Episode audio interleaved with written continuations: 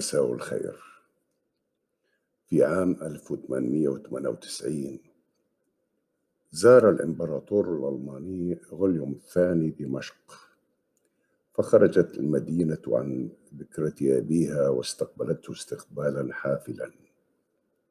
خلال الاستقبال وعند مدخل القلعة لاحظت الإمبراطورة زوجة غوليوم حمارا أبيض جميلا فأثار انتباهها. وطلبت من والي دمشق حينها مصطفى عاصم باشا أن يأتيها به كي تأخذه معها ذكرى إلى برلين. راح الوالي يبحث عن صاحب الحمار وكان يدعى أبو الخير تلو. فطلب إليه إهداء الحمار إلى زوجة الإمبراطور فاعتذر. غضب الوالي وعرض على أبو الخير شراء الحمار ولكنه أصر على الرفض وقال يا أفندينا لدينا ستة رؤوس من الخيل الجياد. إن شئت قدمتها كلها إلى الإمبراطورة هدية دون مقابل. أما الحمار فلا.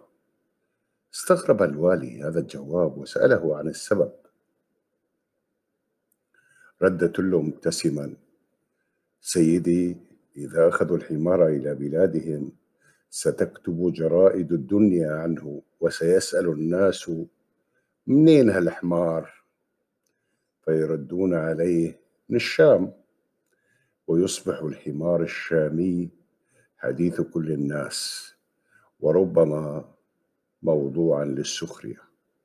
ويقول الناس هل يعقل أن إمبراطورة ألمانيا لم تجد في دمشق ما يعجبها غير الحمير؟ لذلك لن أقدمه لها ولن أبيعه.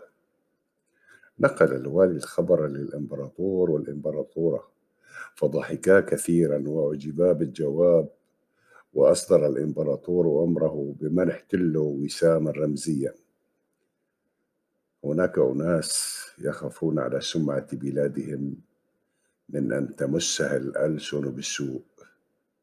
وهناك بين قوسين أشخاص آخرون يبيعون البلد بما فيه. دمتم بخير.